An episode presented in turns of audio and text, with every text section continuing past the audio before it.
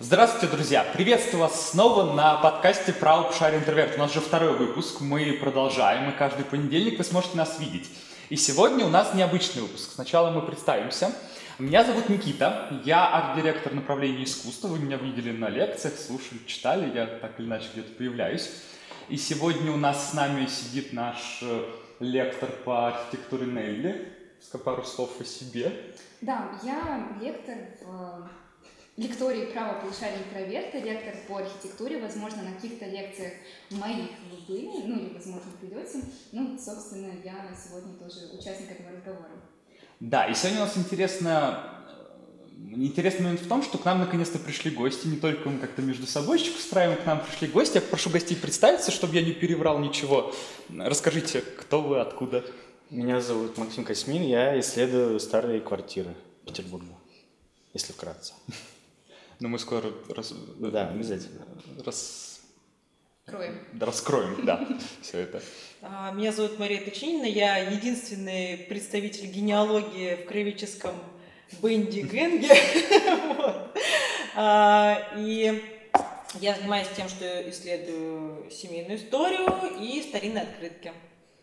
Я Сидорина Ксения, я специалистка в сфере охраны памятников и краевед.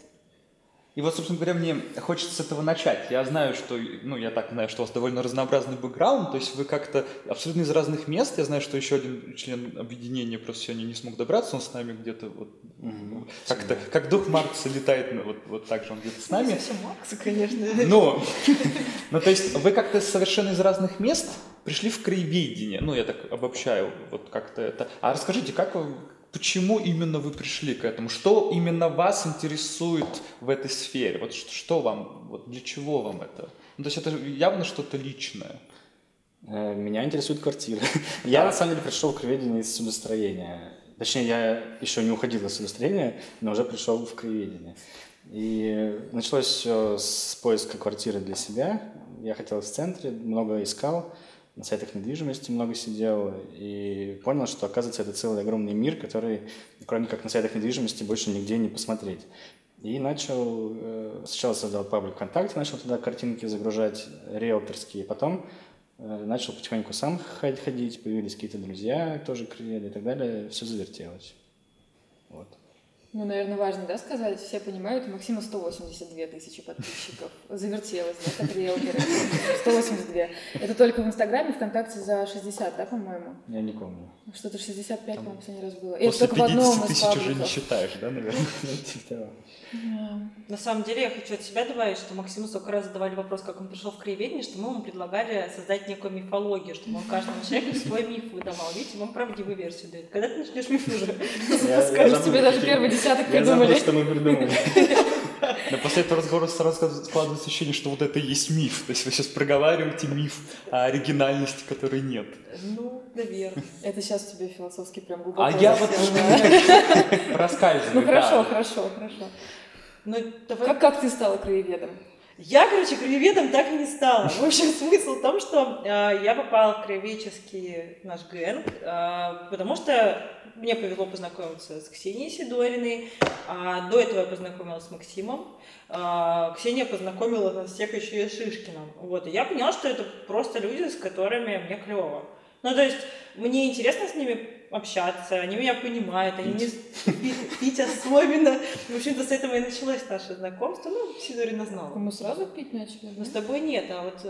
Я же просто почти только с вами и пью, я же трезвенница. Вот, поэтому. Вот. Смысл в том, что реально оказались единомышленники, и если до этого я интересовалась только генеалогией изучения родословных, то со временем тебя начинает затягивать в краеведение, ты начинаешь потихонечку интересоваться архитектурой, замечать детали, и плюс ко всему мне очень просто близка концепция ребят, чтобы не просто болтать языком, а делать что-то полезное. Вот, и когда мы устроили первую, точнее, как Ксения и Алексей, а мы с Максимом поддержали, да, эту историю, я прям поняла, что это мое, теперь обожаю майолики мыть. Вот. Как-то так я пришла в краеведение через майолики. Тут с краеведением вопрос такой очень важный, это как с христианством, да, вот что такое для тебя краеведение, оно же капец какое разное бывает. Вот для Маши краеведение на стыке с генеалогией, для Макса краеведение это квартироведение, а я как человек, который кафедру охраны памятников закончила, краеведение определяю как такую в каком-то смысле самоистязательскую практику общения с городом и общения через какие-то истории. Вот Шишкин бы, наш лысый друг, рассказал бы много про истории людей, про то, что краеведение на самом деле должно быть не краеведение, а человека, история, ведение. Это гораздо более интересные штуки. А краеведом, в принципе, может называться любой человек, который так или иначе что-то делает у себя в городе и так или иначе как-то рассказывает о том, что он делает, еще и копается в историях одновременно с этим. Краеведы очень разные бывают. Я вот памятники мою. Да, и Маша упомянула про то, что мы первый раз что-то там устроили, это Маша про то, как мы парадные начали. А вот расскажите, как, ну, то есть, как я понимаю, ваше объединение, ну, я как-то буду обобщать, чтобы вас как назвать, это же не просто вот из разряда «Господи, смотрите, грязные парадные», «Господи, смотрите, культурный какой-то ландшафт Петербурга не сохраняется, из-за этого он исчезает, и он, господи, ау, надо его защищать». То есть вы не просто говорите об этом, а вы пытаетесь что-то сделать, но не пытаетесь, а вы что-то делаете. А можете рассказать именно с практической точки зрения, вот аж как ваше краеведение выражается на практике? Ну, просто расскажите вот о ваших опытах. Мы, кстати говоря, избегаем всяких «ау, господи» и так далее. Да, теперь первое правило краеведческого объединения ГЭНК – не ныть. Вот ныть имеют право все, нытье – это общечеловеческое первое право, должно быть закреплено в Конституции, но когда ты краевед, ты должен подавать пример мужества, да, какой-то стойкости, ну и просто уже так задолбало, что все ноют в интернете, если честно. Реально нет смысла фоткать парадку и говорить, что она грязная. Дело 2 минут – взять тряпку и помыть ее. Конечно, это должны делать управляющие компании. Дело 1 минуты написать куда-нибудь в красивый Петербург, либо на наш Санкт-Петербург обращение и сделать так, чтобы управляющая компания все помыла. Но вот мы любим почему-то сами мыть. Я не знаю. Ну, правда, раз в месяц пока что, если станет чаще, надо будет, наверное, к психологу уже идти, да.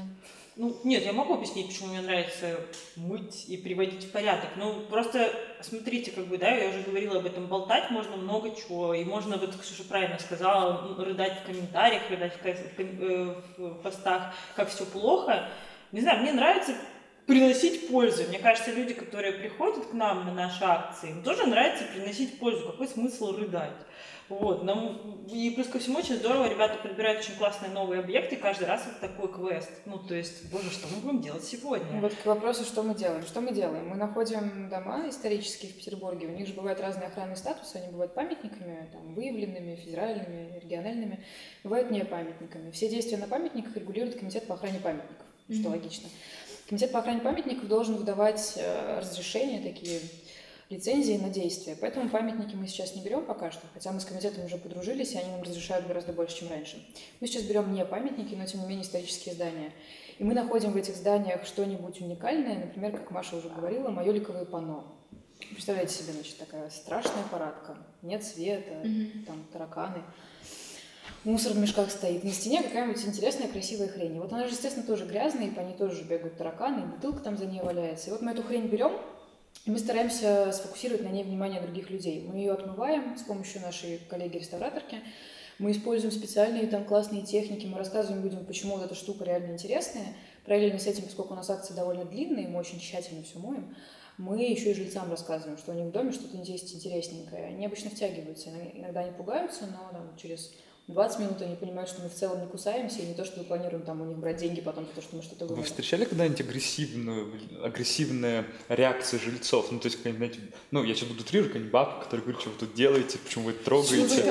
Агрессивная реакция жильцов случается только в тех случаях, когда журналисты, к нам постоянно приезжает телевизор, когда журналисты нагло знают квартиру и говорят, а какого хера не моете вы, простите? Ну, это прям цитаты. Они потом не включают, естественно, свой вопрос в конечный материал, который они показывают по ТВ, но, естественно, люди обычно реагируют не особо адекватно. Их можно понять, потому что они, в общем, не то чтобы подписывались на то, чтобы мыть вот прямо сейчас что-то, у них могут быть другие дела.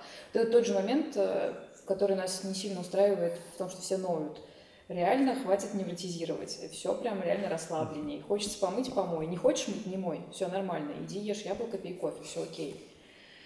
Ну, нам помогают часто с водой. Ну, по крайней мере, в каждой параде мы находим кого-то, кто бы нам помог. И вообще, большая часть, конечно, благодарят. Да, в гости к себе зовут, конфетами кормят. Я вот видел, что у вас участвуют волонтеры, а вот как происходит? Вот они, вы как-то бросаете клич, судя по тому, что у вас такое количество подписчиков, я думаю, можно... Я не бросаю. Нет? Слушайте, это как Кракен. Мы Максима реально просим, не надо, пожалуйста. Слишком много людей придет?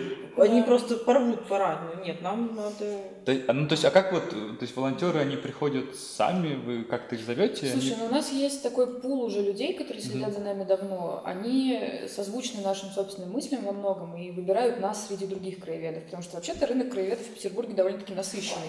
И, строго говоря, не мы были первыми, кто стал что-то мыть. Мы стали первыми, кто начал выбирать какие-то детали уникальные, но идея помыть парадную, она не новая. Ребята из дома Бака много раз это делали, у них ежегодная акция. Наверняка кто-нибудь еще. Есть еще несколько ребят, которые не привлекают к этому внимания, потому что им просто неприятная идея привлечения внимания. Они просто своими руками что-то делают. И вот наши подписчики, которые почему-то нас любят по каким-то еще непонятным для нас причинам.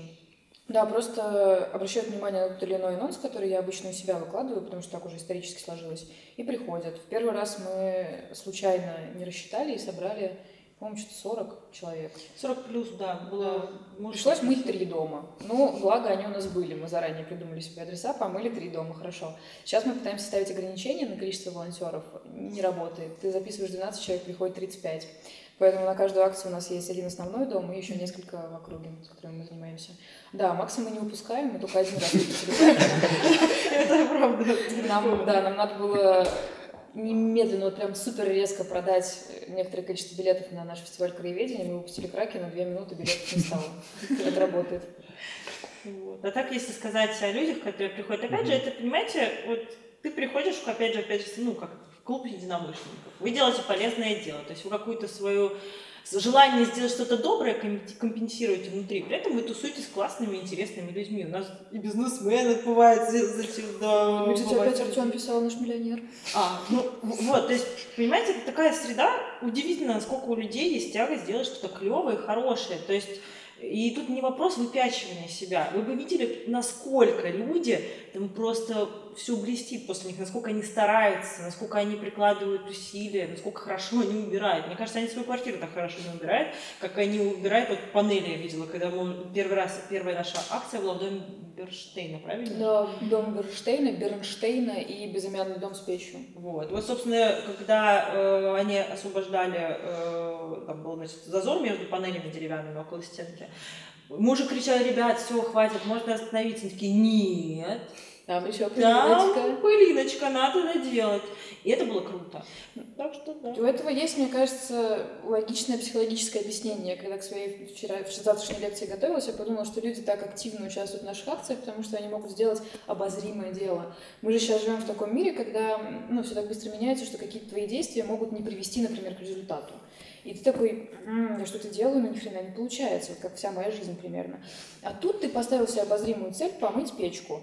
И вот, в принципе, тебя ничего остановить не может. Вот эта печка, ты ее, значит, моешь, да, ты можешь мыть ее час небрежно, можешь мыть ее 5 часов идеально.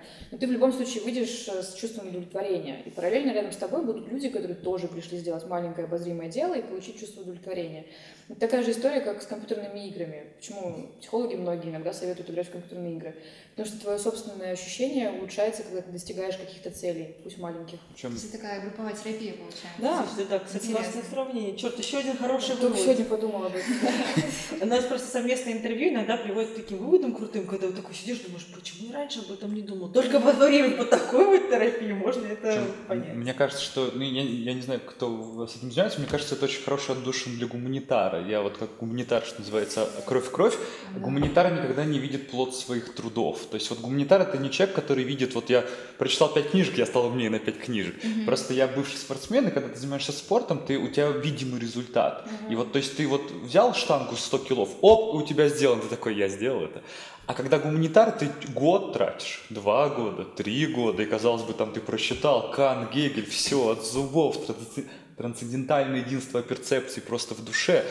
И это, так, стоп. Вот, но...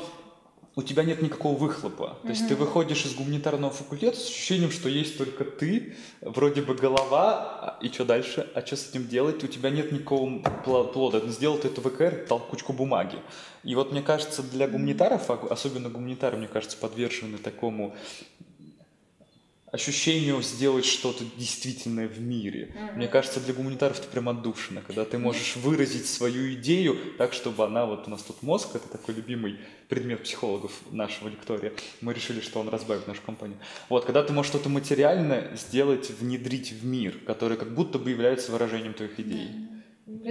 Еще и довольно быстро. Да. Mm-hmm. Ну, то есть это какой-то... Что-то, что ты можешь, ты должен потрудиться, мне кажется, это не очень легко. Я, к сожалению, не пробовал, я посуду дома, что называется. Вот, но мне кажется, это то, что как раз-таки вызывает какое-то напряжение, но ты чувствуешь, что это можно сделать и видишь результат.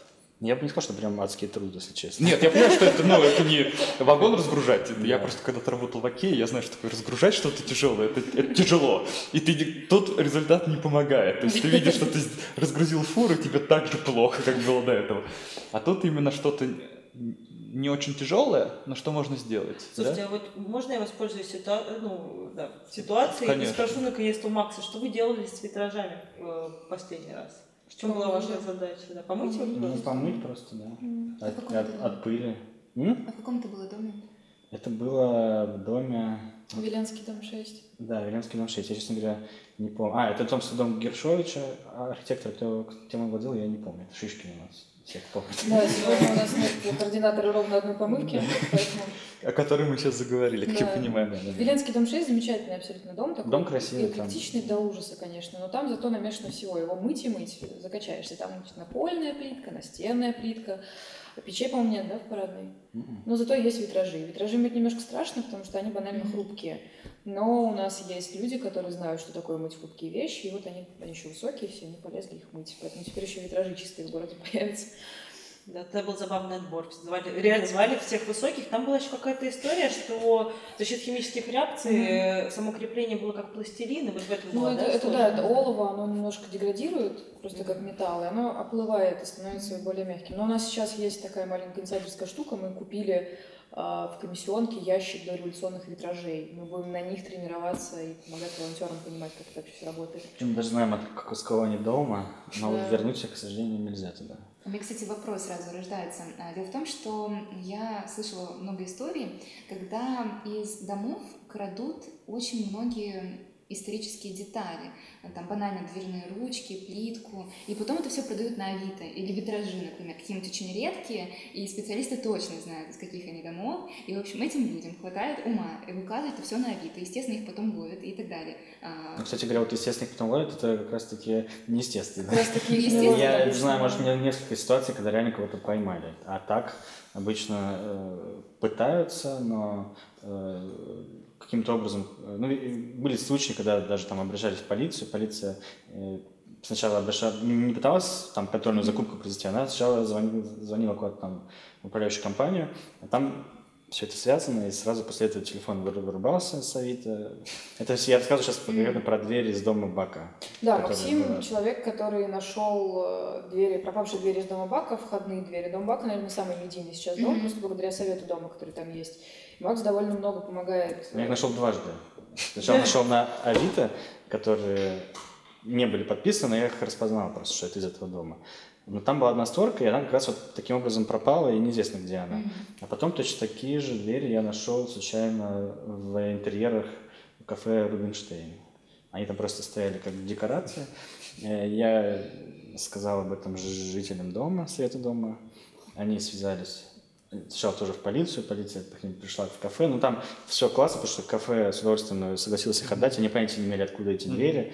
Они им подарили их как знакомый декоратор, который, в свою очередь, купил там 10 лет назад их каких-то реставраторов. В общем, они где-то там 10 лет или 20 лет гуляли, и в итоге скоро должны вернуться на место. Те витражи, которые мы выкупили, они были сняты, наверное, году в 2007, мы знаем, из какого дома. К сожалению, поймать человека не получится, да и согласно нашим законам в этом просто нет смысла, потому что дом не памятник, а, соответственно, любые его части не являются предметом для преследования, если... это, короче, не культурная ценность. А мы тогда вопрос, нечего искать. А как устанавливается этот статус домов? Почему какие-то дома... Так случается, что некоторые умные люди заседают и решают, какой дом достоин того, чтобы быть памятником истории, культуры, а какой не очень достоин. У нас была волна выявления памятников, это как раз тот процесс, который приводит к утверждению юридического статуса.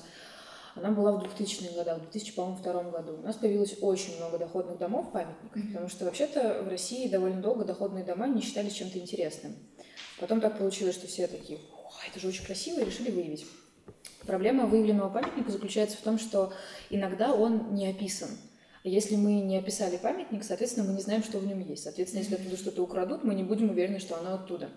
И выявленные памятники, по-хорошему, нужно как можно скорее переносить вместе с описанием в статус региональных либо федеральных, согласно их значимости.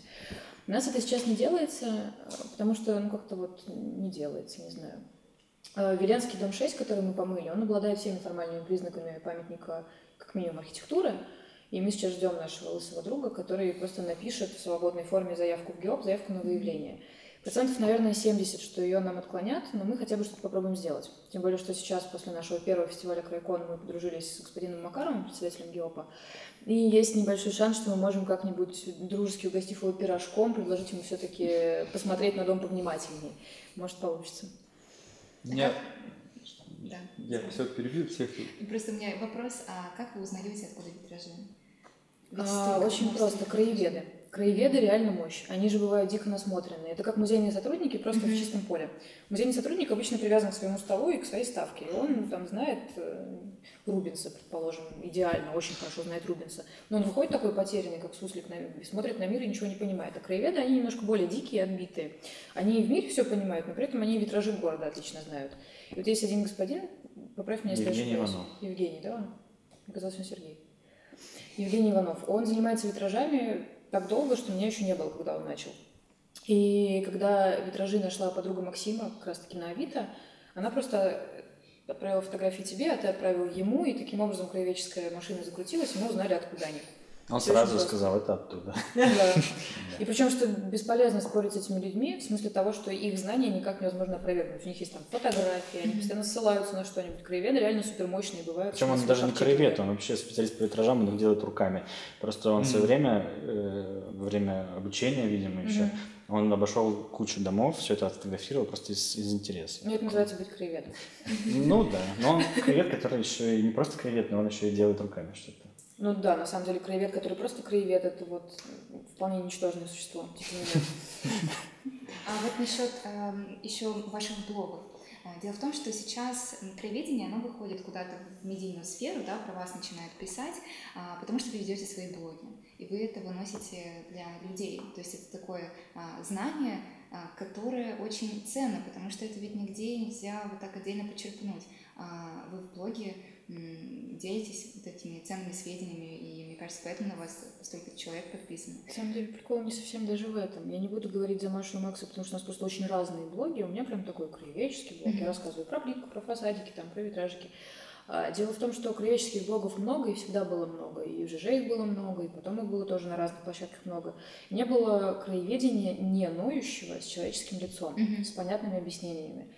Ты сама прекрасно, как специалист по архитектуре, понимаешь, насколько бывают бесполезные, беспощадные искусствоведческие описания.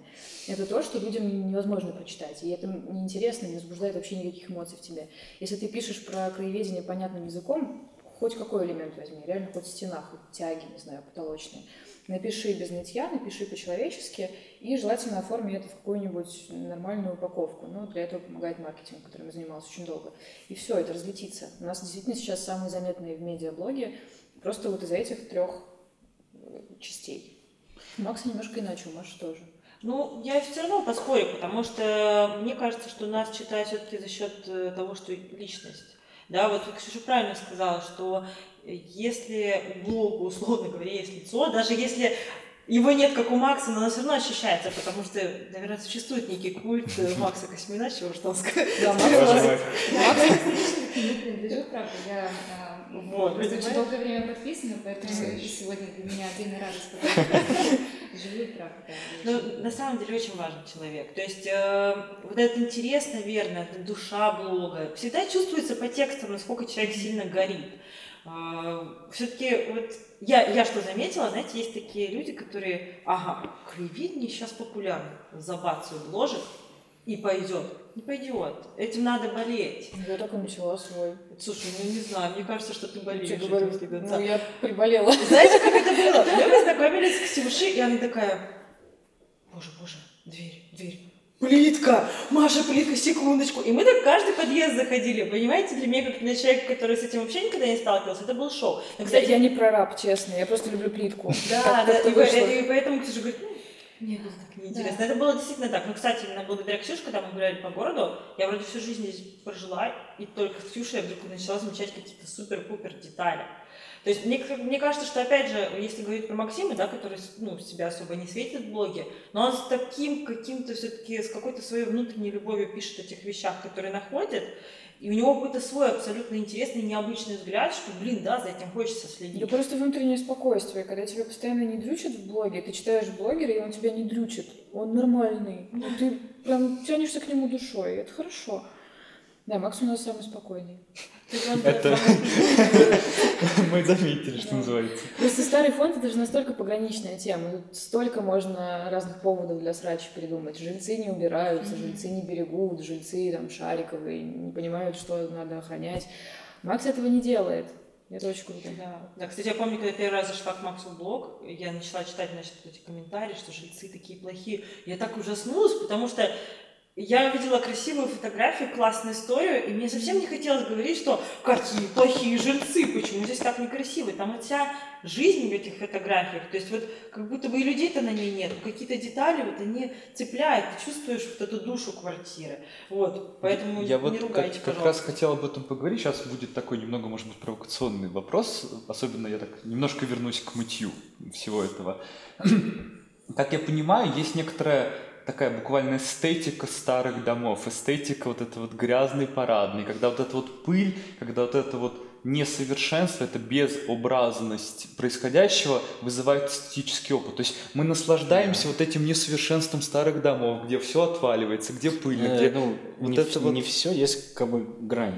Я как раз хочу... Максим, есть термин просто. Когда тебя убивает лепнина, это уже тумачно. Опять, если взять там дом Говинга в Выборге, там вот как бы никакой эстетических чувств он у меня не вызывает в таком виде, как он сейчас. Это тот, где только фасад остался, там небо через окна. Вот мне как раз интересно. Я думаю, Никита, о подлинной текстуре, о том, что... Подожди, то, что ты называешь подкопченым. Я называю подкопченый, да. Интеллигентные трещинки вот такие. Это все хорошо. Да, мне просто интересно вот эта вот тонкая грань между тем, когда мы наслаждаемся стариной, вот этим вот архаикой с большой буквы, и когда мы моем все это, и становится чисто, прозрачно, и как-то, а куда все делается? Я специально провокативно. Когда мы что-то отмываем, это не значит, что поскольку мы ходим, это выглядит так, как будто бы вчера было создано. Да, я видел. Это все остается. Просто мы убираем какую-то очевидную грязь, которая мешает как раз этому восприятию вот этой вот эстетики разрухи, так это так называем. Два важных момента. Грань между очень плохим подъездом или парадной и тем, что она стала получше, заключается в, прости, засанку с угла. Вот если их нет, все нормально. Я знаю специалистов, которые считают это неотъемлемой частью петербургских подъездов. Вот пока они есть, знаешь, в этом, мне кажется, проблема и заключается. А вторая часть очень важная, ведь все, о чем ты сейчас говоришь, о ценности оригинала, это все прописано в Венецианской реставрационной карте. Мы же прекрасно все понимаем, что мы не можем просто взять и там поверх нахерачить свежие красочки, потому что для нас важен оригинал. И нельзя поновлять, да, как это у нас делается. Довольно часто РПЦ любит поновить что-нибудь, чтобы это было красиво, чтобы это было прям так лепо. Вот это не прикольно. Это просто такой уже устаревший подход, который мы как раз-таки не любим, мы его всегда очень активно критикуем, вот прям как я сейчас. И во всех наших акциях мы действительно избавляемся только от прям верхнего слоя грязи. У нас был момент, когда мы мыли майолики. Это 16 майоликовых, 20 майоликовых панно, и одно панно мы специально не стали отмывать, чтобы просто был виден слой грязи, и чтобы можно было сравнить на минуточку, когда у вас эти панно начинают загрязняться, вот с этим вот уже грязным, и если что, протереть. Потому что нельзя действительно терять связь с реальностью, и невозможно все памятники сохранять в идеальном состоянии. Реставрация — это очень такая пограничная история. Это же очень еще и постсоветская история, и советская история, реставрация. Наши все дворцы, Мне кажется, заняла твое место 20-минутно говорящего человека. Я рад, что это наконец-то я.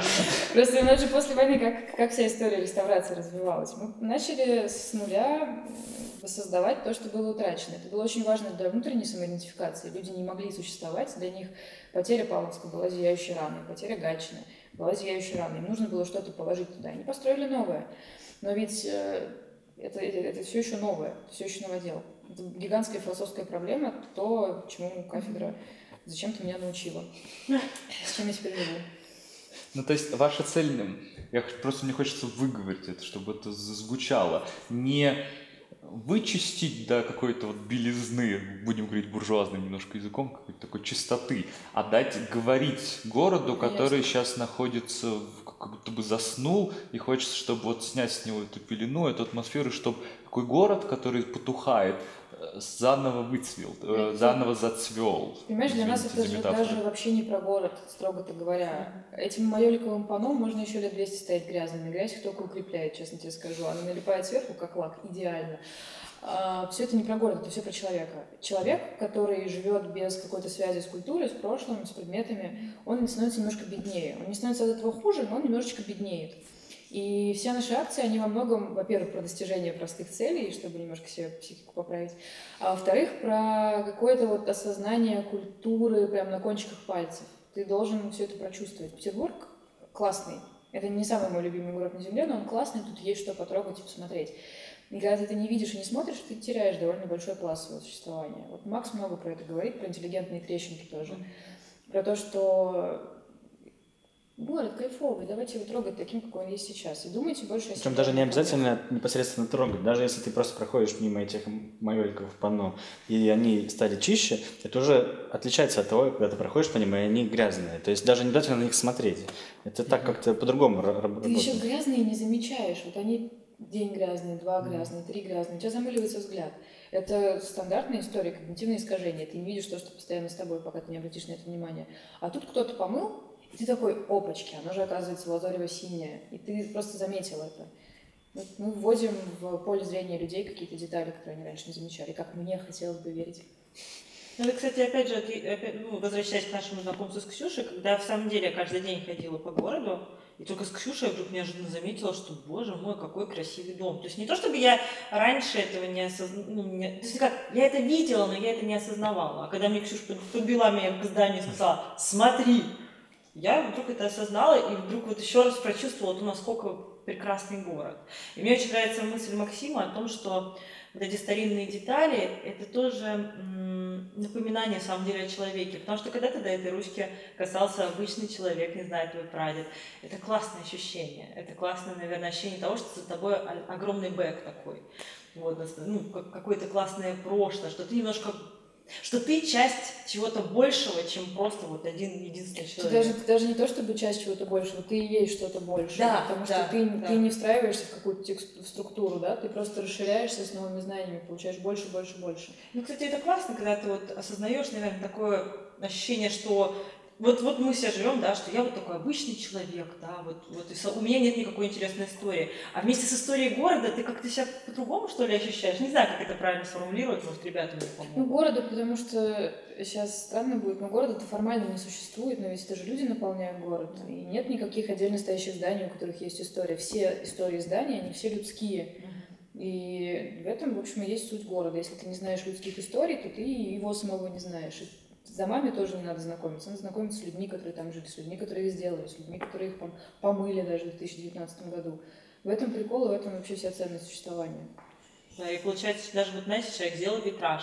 Это опять же, это видение человека, это перила сделал человек.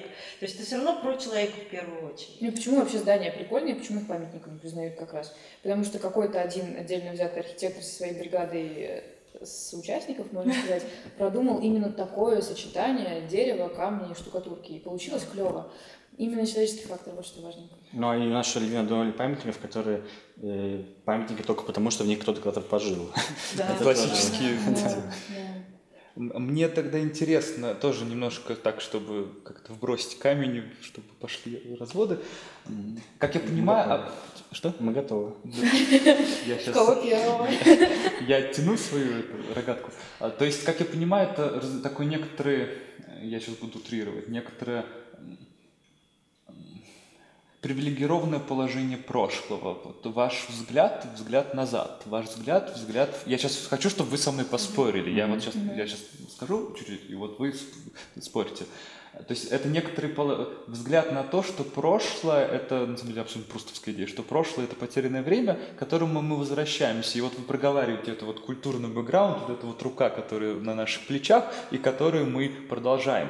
А как вы относитесь, и как я понимаю, ваша деятельность в основном строится, формируется вокруг древности, вокруг старых зданий, то есть вокруг чего-то, что разрушается, и вот эту разруху вы хотите сохранить. А что вы думаете и как вообще вы смотрите на будущее, ну вот вы чувствуете, то есть на здания, которые построены в 2018 году, а нужно ли их сохранять? И как вы относитесь к тому, чтобы те здания, которые формируются прямо сейчас, что с ними будет через 100 лет? И нужно ли начинать их сохранять прямо сейчас, чтобы потом через 100 лет такие же люди также не сидели, не обсуждали, как новостройка 2019 года гниет? Я могу сказать, что, например, если взять, ну, условно, там, допустим, если говорить про Москву, то лужковскую архитектуру, да, которую все ненавидят абсолютно, я абсолютно уверен, что если эти дома, например, простоят еще лет 50, 60, 70, то по ним будут водить экскурсии. В принципе, может быть, уже даже сейчас тут водят по ним экскурсии, я не знаю. Но я уверен, что эти дома, их, может быть, не будут считать красивыми, но будут считать приметой времени. И примета времени – это, в принципе, тоже интересная вещь. То есть, не, что считать памятником, да, то есть, это, я не могу, на самом деле, ответить на вопрос, как это будет через 50 лет. Ну, можно предположить. Так. Мы вернулись опять к обсуждению камней, а не наполнению камней, грубо говоря. Есть юридические основы охраны памятников. Памятник может считаться то, чему больше 40 лет, и то, что обладает признаками памятника, как бы смешно не звучало, да. Это есть вся проблема. Лужковская архитектура однозначно будет в будущем, если доживет, уже сейчас она становится интересной, мы уже то, что вы не раз обсуждали, что она уже сейчас занимает умы, это однозначно будет что-то интересное. Для меня совершенно точно любимой эпохой в архитектуре является модернизм. И я пишу про старый фонд, но я не прикалываюсь по старому фонду. Просто потому, что не обязательно делать блог про то, почему ты по-серьезки прикалываешься. Ведь я очень люблю плитку, да, очень люблю плитку. Но я не могу сказать, что я там одеваюсь в костюм плитки или сплю с плиткой на груди. Нет. Точно так же. Только воскресеньем. Я, кстати, купила каталог линолеума. Вот такой дореволюционный, шикарный. Сколько себе не задала. Я видео сняла для вас. Прикол в том, что абсолютно что угодно может стать интересным. Почему мир такой классный? Потому что абсолютно все интересно. Вот микробиологи занимаются микробиологией, физики занимаются физикой, мы занимаемся домами.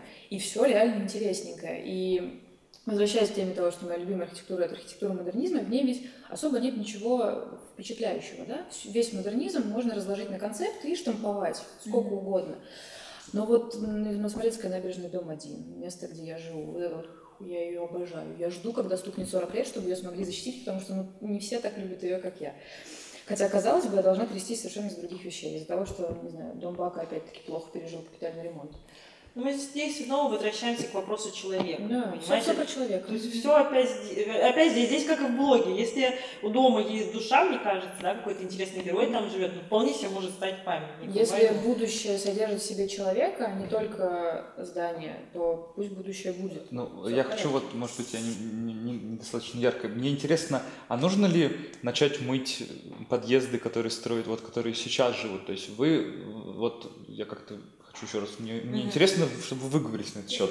Вы говорите про прошлое, и вы сохраняете прошлое. Нужно ли сохранять настоящее и строить будущее? Слушай, ну вот в каких-то моментах в парадных появляются наслоения временные. Естественно, мы не отколупываем от майолики там жвачку, приклеенную в 2019. Жвачка, это, конечно, такая мелочь, но тем не менее. У меня как-то был момент, когда... То ли я экскурсии планировала для детей делать, то ли еще что-то. Но я помню отчетливо эту мысль, что граффити поверх лепнины абсолютно необходимо включить в экскурсию. Ты не можешь игнорировать граффити, который поверх лепнины. Ты должен про него тоже рассказать, потому что ну, оно перед тобой, блин, ты не можешь отрезать 100 лет. Есть одна парадная в жилмассиве Ткачей, по-моему, на Елизаровской. Она расписана в 2002 году, чтобы не соврать, дедушкой одним. Он был инженером, но он расписал ее в стиле советских плакатов. И она в идеальном состоянии, все с ней хорошо. Но если бы она была в плохом состоянии, я бы ее, честно говоря, побежала бы мыть уже прямо сейчас и подрисовывать. Но с ней пока все хорошо. Так что нет, современные штуки тоже надо мыть, если в них есть человеческая составляющая. Просто их обычно реже нужно мыть, потому что ну так просто складывается, что современные штуки почему-то обычно чище. Да, они еще не успели так просто достаться. 100 лет-то не прошло. Ну что, кстати, касается расстановки вот этих ценностей, приоритетов сохранения памятников, вот у меня, если честно, душа болит за ленинградский конструктивизм, ну, потому конечно. Что в нем не видят ценности. А уже ведь столько лет прошло, оно все разрушается, это все сносится. Подождите, это очень-очень больно. Извини, что тебя перебила, блоги же сейчас стали появляться посвященные. Да, да их много. Слушай, ну их много, и много гидов разных, в смысле путеводителей, я имею в виду, ну и гидов, которые водят физические экскурсии, много людей, которые обращают на это внимание. Но ведь, опять-таки, это ошибка выжившего. Мы все считаем, что мы все такие умные, мы типа любим модернизм, но почему-то его сносят. Помимо нас есть еще очень-очень много людей, которые не согласны с нашей точкой зрения, или даже не то, чтобы не согласны, они просто не видят этого, это вне их какого-то, да, вот контекста существования. Им с Шишкиным недавно спорили. Какой-то несчастный хлебзавод, я не помню, в Ленобласти сносят, финский. Вот. Это очень...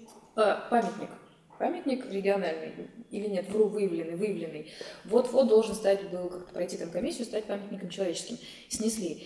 Все СМИ в деревне, где все это расположено, пишут: вот это страшное строение, в котором наши собаки умирали, и дети прыгали с него и мерли. И сидишь и думаешь: твою мать, ну нельзя же на вас даже злиться, вы же просто не понимаете ценности этого здания, вы же просто не врубаетесь, ну, невозможно злиться на людей, у которых ну, нет понимания, им нужно методично объяснять.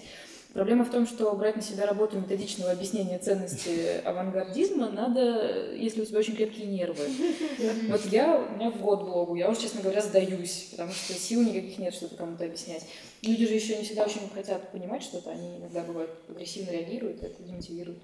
Я вообще всегда расстраиваюсь, когда сносят что-то, связанное с фабриками и заводами. Правда, дореволюционные по большей части, потому что там такие истории всегда сильные, человеческие. Вообще, кстати, это удивительно, как люди считают свою жизнь обычной, но когда ты смотришь на жизнь обычного человека, который жил каких-нибудь там 50 даже лет назад, она настолько классная. Ни один сериал, ни одно кино не сравнится с самой обычной, неинтересной, никчемной, как многие говорят, жизнью. И когда вот я читаю, например, про работников заводов, фабрик, это классно! Там такие просто повороты. Ну, мы этого просто не видим. Ну, это даже... Я прям вижу здесь, знаете, весь 20 век историческое понимание истории смещается с историей там, из разряда Петр I, Наполеон, Трафальгарская битва и кампания в эстетику историю повседневности, когда черепок и вот этот стаканчик скажет обо мне потом больше, чем кто-то, кого будем не называть, чтобы не внедрять политику современную. Ну, то есть в этом плане я вижу еще в краеведении, ну, я как-то тоже пытался мозгами разбросать, что-то собрать. Поэтому здесь лежит?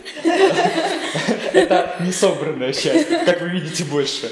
Вот, что я хочу, что я думаю про краеведение, это же некоторое то же самое понимание истории повседневности, то есть когда история, это не история там Петропавловской крепости, Исаакия и т.д., а история дверных ручек, история, которую никто никогда не смотрел, которая очень сильно исчезает, но которая на самом деле говорит про эпоху, и эпоха выговаривает себя через эти дверные ручки. Слоение обоев. Скорее, да, слоение обоев потрясающе, как гораздо сильнее, чем через тех же самых Исаакиев, Петров Первых и т.д. Про Исаакия можно тоже очень много чего интересного рассказать про людей, просто проблема в том, что про Исаакия уже все почти, что можно было, рассказали, а про ручки нет, поэтому вот... Ему не хватает подкопченности, мне кажется, чуть-чуть. Но там есть эти следы скуль, мне кажется, что, в принципе, я вот прям люблю вот эти вот... Помнишь очаровательную историю о том, как, по-моему, Цоп-Цоп-Цоп, эта девочка, которая занимается раскопками, нашла медвежонка. Есть сейчас просто популярная такая штука, уже, мне кажется, она отделилась от краеведения, она стала нечто большим.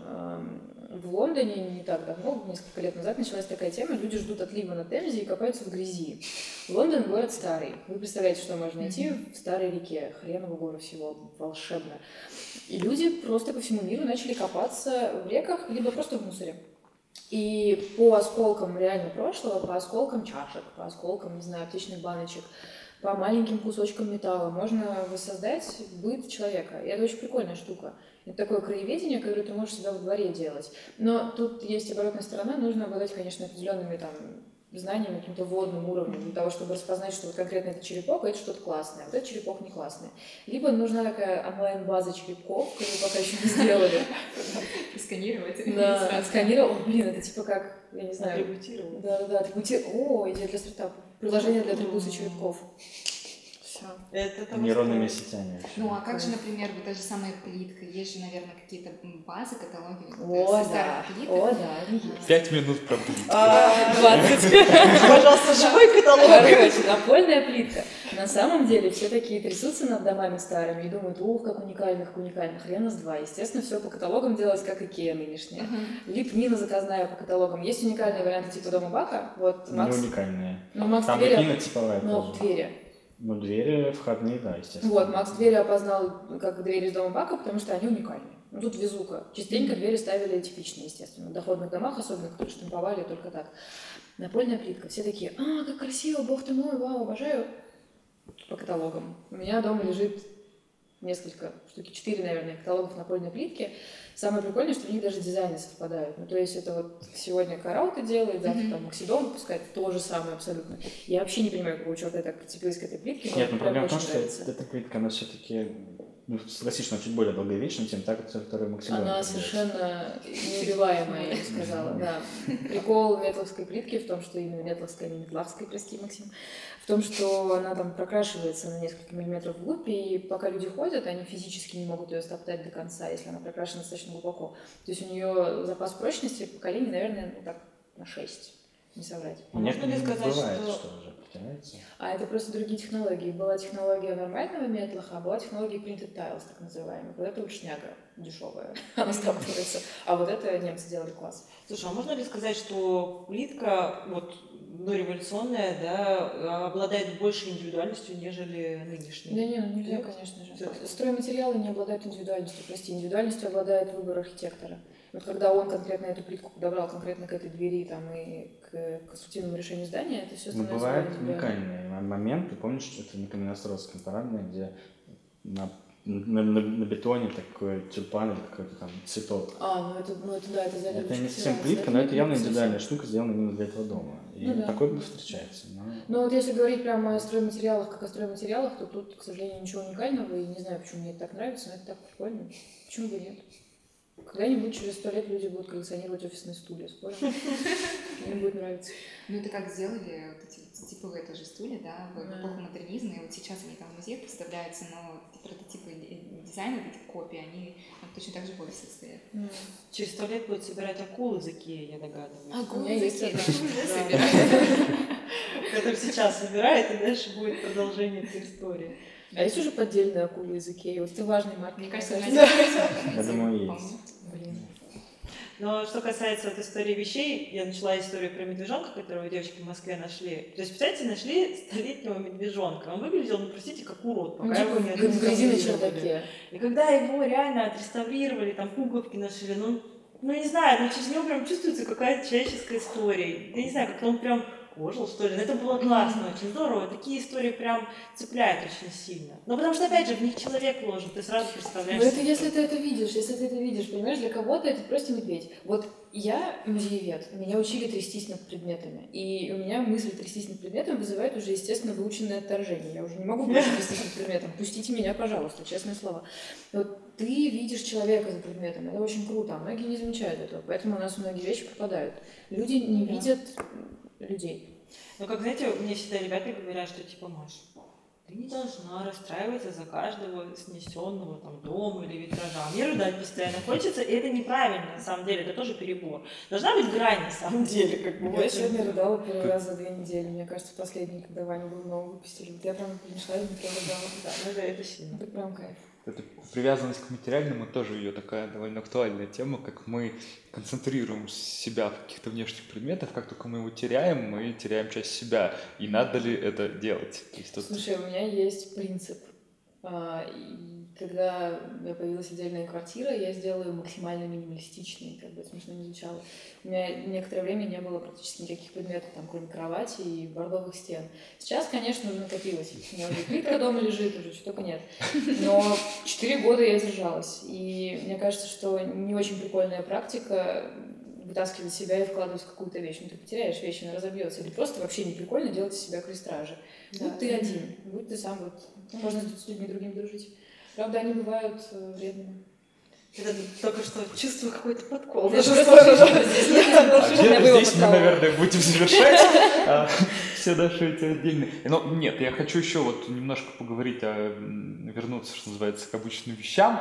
Немножко про ваш фестиваль, чтобы мы как-то выговорили, как вы действительно выражаете те идеи, которые мы сейчас озвучили, потому что мне важно, чтобы мысль была озвучена. Ну, я как-то буду проговаривать философское образование иногда. Вот, то есть важно, чтобы мысль была, она звучала, иначе мысль не актуализирована. Вот, у вас есть фестиваль «Крайкон». Расскажите пару слов о нем, что это, зачем это, он был, уже будет, еще. Вот, объясните нам, что это. Я очень много разговариваю. Может быть, доминанта, да?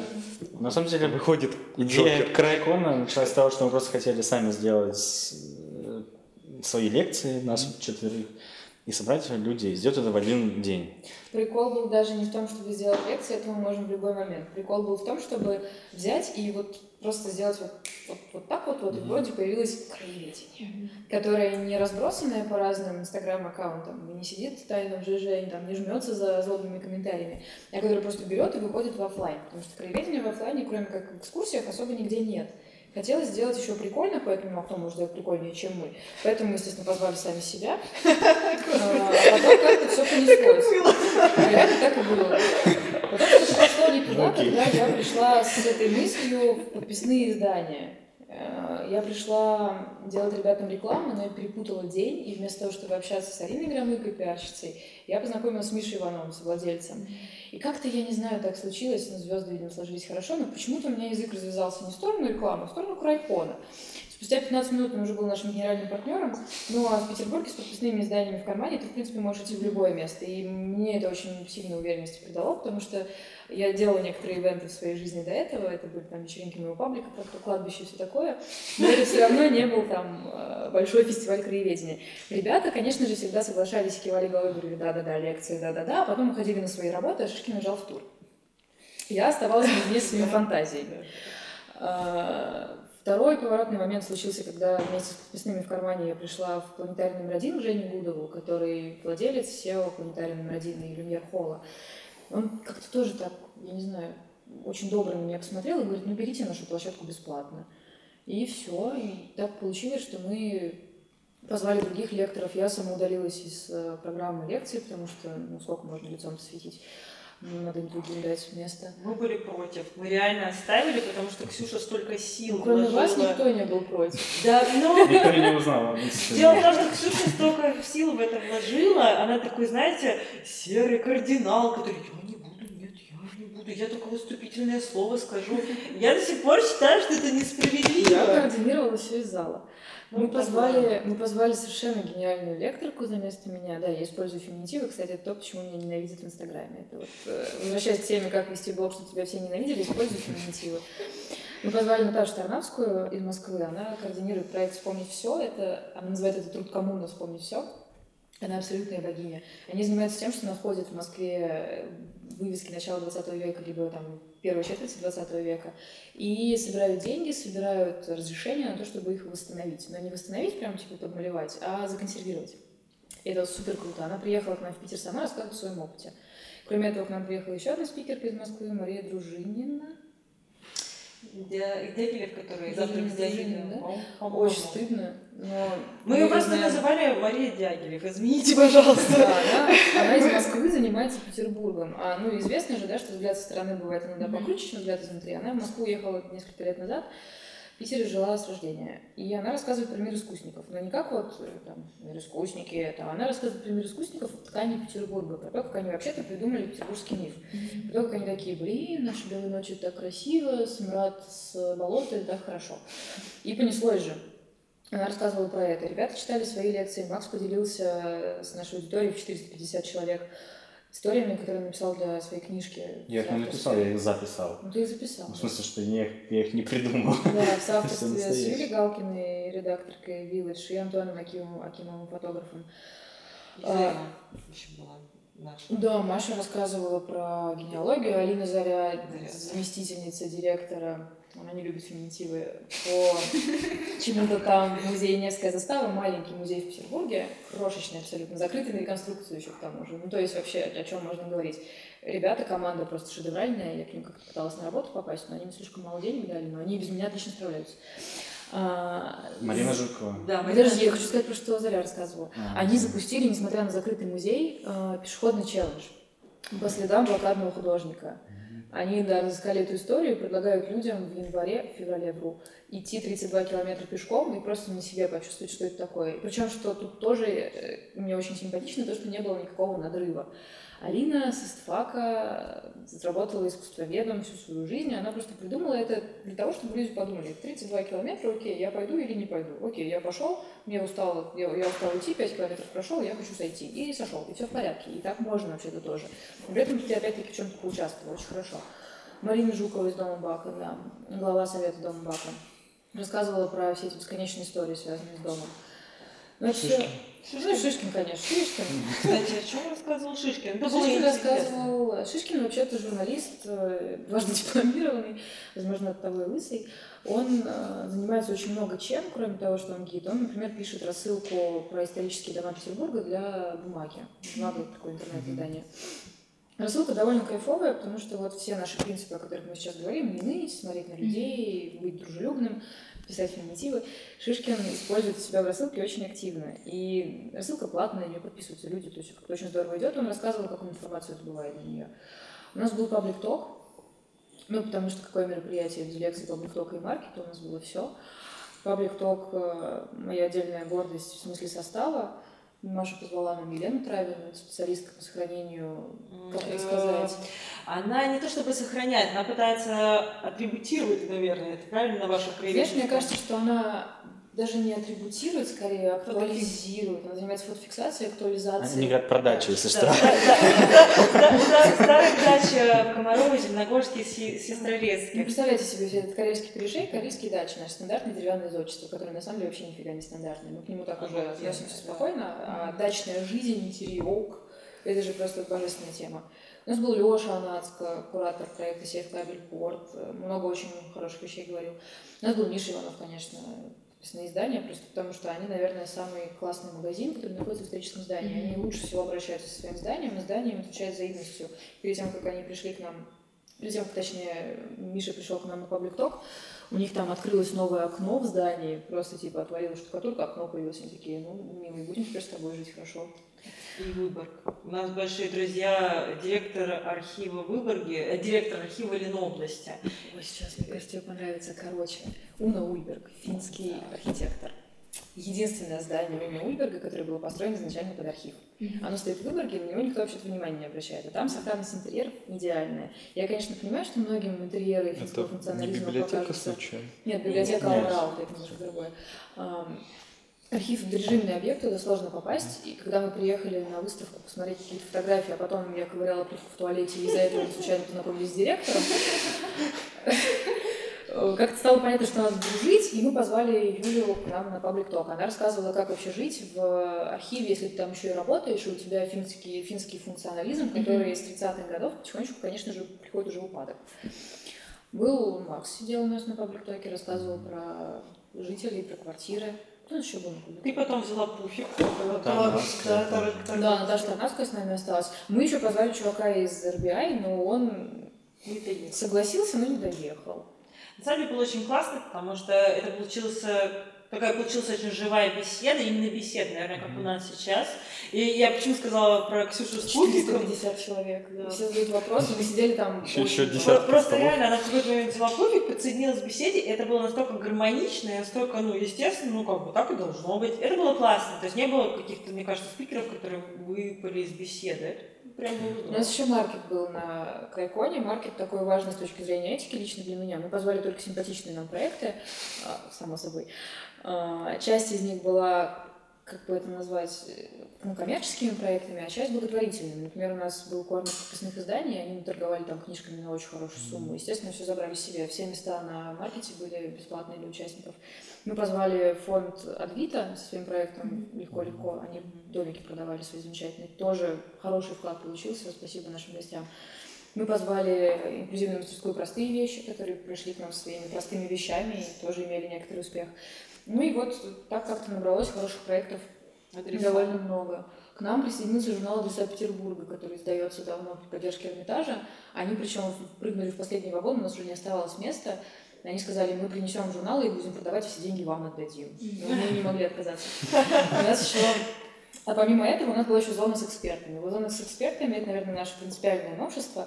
Мы посадили туда людей, которые реально что-то делают в сфере охраны памятников. Например, там были реставраторы из музея Керамарк, музея архитектурной керамики. Они каждый день реставрируют печи. И вот если у тебя дома есть печь, ты мог купить, значит, билет. Все собранные деньги на Крайконе мы отправили на помывку парадных, потому что должен был хоть кто-то финансировать. А, ну, нам-то деньги, естественно, не нужны.